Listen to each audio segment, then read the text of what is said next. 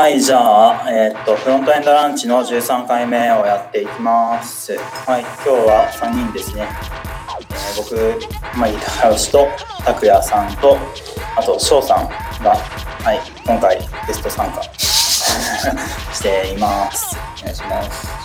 お願いします。Front End Lunch. とじゃあ、まず JSA インフォを見ていきましょう。エンバー、エンバー2.10.0がリリースされました。うん。グリマー2が正式正規版に統合されています。グリマーってなんだっけ？エンバーもなんかめっちゃ書き換えてパフォーマンスが良くなるみたいな。えー、エンバー使ってる人日本にほとんどいないんでなんか、はいって感じなんですけど。The State of Front-End Tooling 2016では、フロントエンドのツールやライブラリなどに関するアンケート結果が公開。えー、あ、そんなん、そんなんやってたんだ。えー、そんなアンケートがあったことすら知らないですね。19項目ある。うん。フロントエンドでも開発経験何年みたいなのとか、これ見ることでなんか変化とかを知ることができるのかなフロント専業の人が増えてるとか、そういうのあるんかな前の年とかと比べたらなんか傾向は分かりそうな気がするけど。ですね。うん。とはいえなんかこういうアンケートってなんかこう、なんだろう、募集団が結構、ベースのアンテナ、すごい、なんか敏感な人みたいな、はいそうですよね気がする。あの特に英語圏だとこういうのカジュアルに読めるかもしれないけど、英語のこういうのを読んでしかもアンケートに答えるっていうのはだいぶ フロントエンド15年以上。うん、15年ってすごいね。15年って、15年ってあれですね、DHTML の時代ですよね。まあ全部読んでたら時間なくなっちゃうけど、まあ、こういうのがあって、おサストレスの分あのシェア比較したら、さすがレスの6倍、さすが60%、レスが10%、スタイラスが2.9、ポスト CSS が8%で、えー、結構いる。そうそうレス。うん。なん。かそうですね。ポスト CSS だけで完結するんだったらいいけど、うん。結構 SAS と併用したり、なんかポスト CSS で SAS っぽい構文を解釈するみたいなプラグイン使ってる人が多くて、やっぱ SAS はすごかったんだな、みたいな。実は去年15%くらいだったから、ちょっと減ったんですかね。えですが、ああ、SAS に移ったか、ポスト CSS に行ったかー、うん。ですね。うんで、お、あれだ、CSS 設計の話だ。先週もちょっと話して、なんかむずいよねとか言ったけど、えーこのアンケートだと、うん、SMAX を CSS、アトミックデザインがどれも15%くらいの人が使っていて、CSS モジュールズが結構いるんか。CSS Modules っていうのは、その Webpack で使う CSS in JS ってあるじゃないですか。あの、 React のスタイル要素にそのままあの CSS を文字列として突っ込むみたいな、あれをその CSS ファイルを読み込んでできるみたいな。だから従来通りに CSS を書くんだけど、その他のコンポーネントで同じクラス名当てても壊れたりしないっていうやつなんですけど、それを使ってる人は結構いるのが、マジで。え Webpack 前提だからあんまり魔術っぽいからあんま普及しないんかなと思ってたんだけど、そんなことはなかった。これなんか棒が4つあるけど、数回答してる。うんあえっと、はい。三、えー、産業、三列目が実際に使ってる人で、で、満足度とか。ネバーハートオブっていうのは、その、聞いたことないってことですよね。まあ、ITCSS はわかるけど、SMAX を知らない人は結構いる。本当40%もいる。えー、SMAX を知らない人より、え CSS モジュールを知らない人の方が少ないんだ。えー、なんだろう、若いってことなのかな、単純に。SMAX 結構、その、数年前までは定番っていうか、ー、割と欧米圏では CSS モデル有名なのかな。うん。うん。ウェブパックのシェアは単純にでかいっていう気もしますね。まあ、こういうアンケート結構、なんか、1ヶ月くらい前もあった気がするし、年末が近づくとこうなる。うん React はもう、 Angular 1よりも多い。はい。あー41%人が Webpack を使ってる。まあ、まあ、このアンケートを見てる人はそうって感じですね。はい、次。えー、 Svelte という UI フレームワークが公開されています。作者はラクティブ JS や Rollup の人、リッチ・ハリスさん。うん。滑りってなんですかね。よくあるコンポーネント指向のフレームワークだが、だが、ん？CLI ツールを使って変換すると、ただのバニラ JS っぽいコードになる？みたいな。うん。だ、 magical disappearing UI framework。なるほどね。うん、なんだろうな。 React のサーバーサイドレンダリングみたいなやつをビルド時にできるみたいな、そういう感じかな。そういうわけじゃないか。コンポーネントが動くのか。バニラ JS で書かれたコンポーネントになってくれるみたいな。うん。どっちにしろこの数変換後の素の JS をいじることはしない気がするから、うん、あんまり旨味がわかんない。ポータブルな UI モジュールを作る場合などに、ああ、そうですね。あの、あれか。React とか Angular に依存したコンポーネントを作るんじゃなくて、こういうのの方が使いやすいってことなのかな。うん最近、Pure.js で書かれたあのデートピッカーライブラリを使うみたいな機会があって、そいつをラップするためだけの React コンポーネントを書いたりすることになるから。まあ、でも、 React、ラップすればいいかな。 React と Angular で世界が分断されるよりはマシなのかな。V8.5.6 リリース、パフォーマンス改善とか、あストリング、パッドスタート、パッドエンドの実装、なるほど。レフトパッドってやつです。やつですね。これで。Chrome55 リリース。うん。あ、あ、へえ。そうか、Chrome55 からシンカーウェイトが使える。へえ。これ55だよな。あ、55、50、54だった。再起動したいけど、ちょっと。ちょちょっと今、ハンガード中なんで。あ、一から始める JavaScript ユニットテスト、はてなデベロッパーブログ。出てますね。これ、ビルダーズコンで発表したやつですね。柴優さんがビルダーズコンで登壇したやつの解説記事。格読めっていうサービスの小説投稿サイトの、えー、と MVP アーキテクチャで書いていて、で、まあ、フレームワークとか使ってなくて、全部ドムソーサー jQuery でやってるんだけど、結構ちゃんとユニットテストが書かれていて、普通にカルマで Chrome で動かしてるのかな。うん、昔 JS ドーム使ってたみたいな話も聞いた気がするけど。結構大変そうでしたね。そうです。ね。結構ハマってたんだけど、それは今回のには書いてなかったのか。なんか、いろいろモックしたりとか大変そう。バージョンアップするたんびに、あれが違う、これが違うって、なんか、その、結構困ってるんだよって毎回言われてた気がする。いいですね。報道っぽい感じですね。はい。で、CI も動いていて、最高。新しめの CSS 設計まとめ。新しめ。あれ、あれ、そうでもない。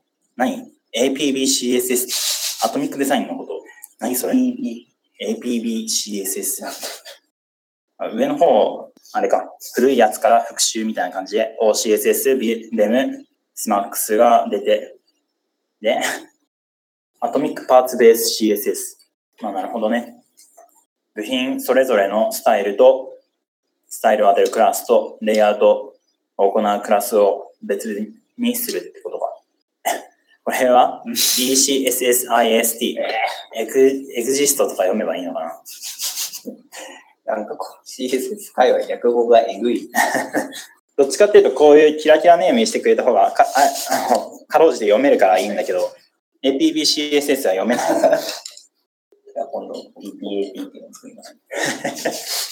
週刊 SVG、8種類ある SVG スプライトを比較してみた。CSS スプライトみたいに SVG をまとめて表示するんだけど、使い方がいろいろあるんだ。CSS スプライトみたいにバックグラウンドポジション指定してずらして表示するとか、SVG ビュー指定。えー、そんなのあるんだ。ビュー要素で指定する。うん、ターゲット記事クラスを利用する。はは。なんか SVG でいろいろやる。SVG ってなんかすごい独特の世界ですよね。SVG アドベントカレンダーの1日目って書いてあって。アドベントカレンダーあるんだ。アベントカレンダー見るか。この前その CSS で画像にエフェクトをかけるやつを SVG フィルターを使って実装するっていうのを試してみて、なんかその CSS だとできないようなことも SVG フィルターを使うとできるって言って結構楽しかったんですよね。えーっと、コードペンにあげたんだけど、これちょっと自慢したいだけなんですけど、その画像の色をずらして表示するっていうやつを作れて、で、しかもその、これは自負アニメにもかけられて、すごい。いいっていう。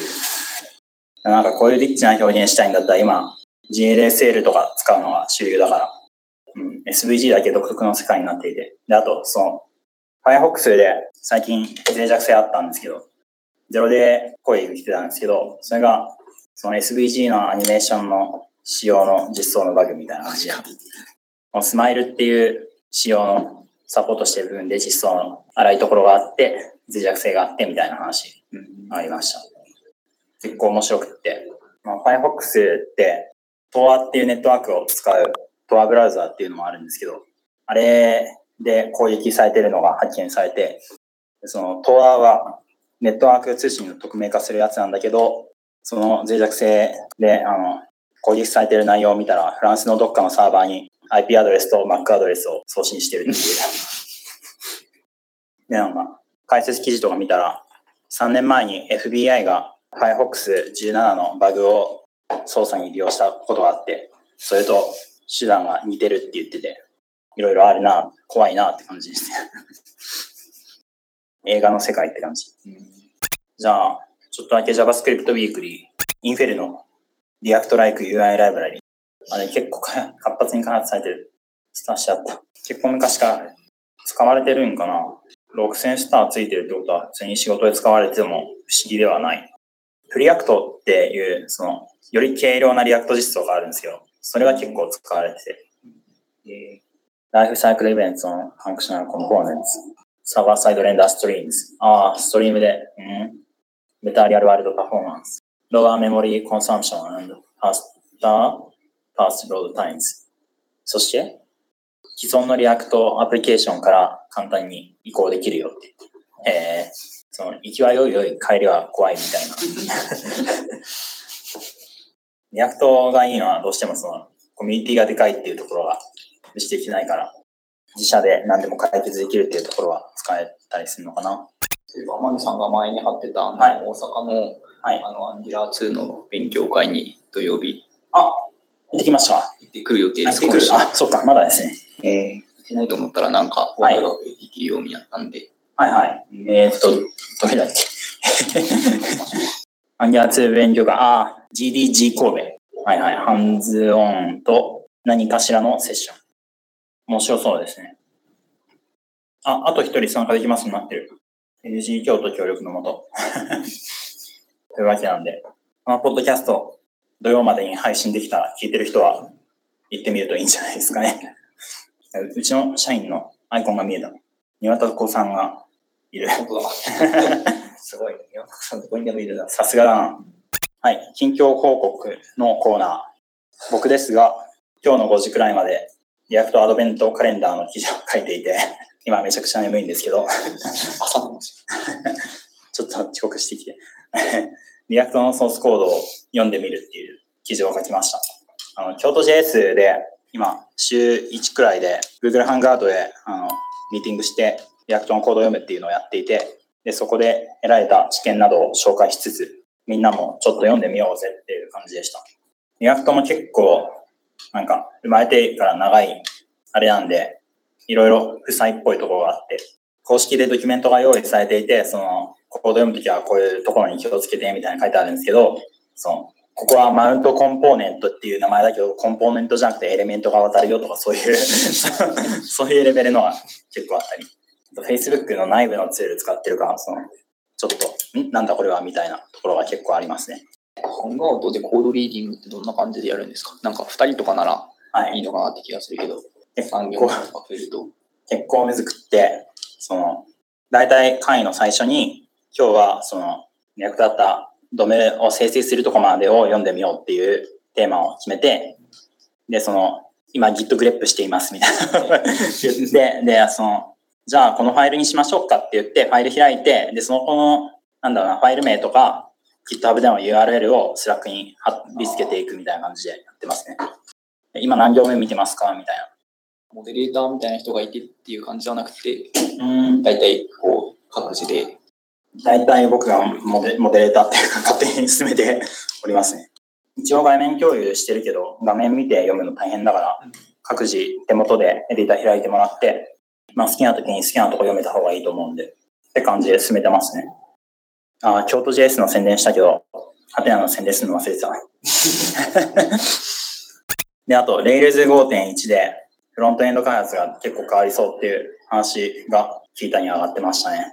DHH が jQuery を依存から発発言。はい、5.1でっていうのは、はいって感じですけど、6とか待たないんですね。確かに。あ今5.0.1。あーそんで、その変更の内容としては、jQuery Vue.js っていうやつを jQuery 依存外したり、NPM パッケージを使うように、うん、これまでは各自自分で置くって感じだったんですかね。そのスプロケッツってやつでロードするっていうことだけしか僕は知らないのですが、Rails、JS ライブなりとかでやったら出てくるかな。あ、ジェム化された JS ライブラリを使うのは一般的だった。へえ。マジか。なるほどね。なんかこういうの、こういうことをしてると、まあ、確かにサーバーエンジニアは JS 触るのを平気するよなっていう感じはするけど。あこの5.1で改善されたらみんなもっと快適になるんじゃないですかね。Webpack を取り入れようかと思うんだけどって言い出す。いや、面白い。Webpacker ジェム。うん。そこでその、全部 JS に任せるとか切り出すとか、そういう方向に舵切らないんですね。あーあ、DHH 本人の16行追加でできるの？あ、Webpacker を依存に入れてっていうだけで動くから。で、その Webpack をどうにかするのは Webpacker っていうジェムでやってるってことか。へえ。あ、もう、日本語解説もある。あ、同じ人か。へえ。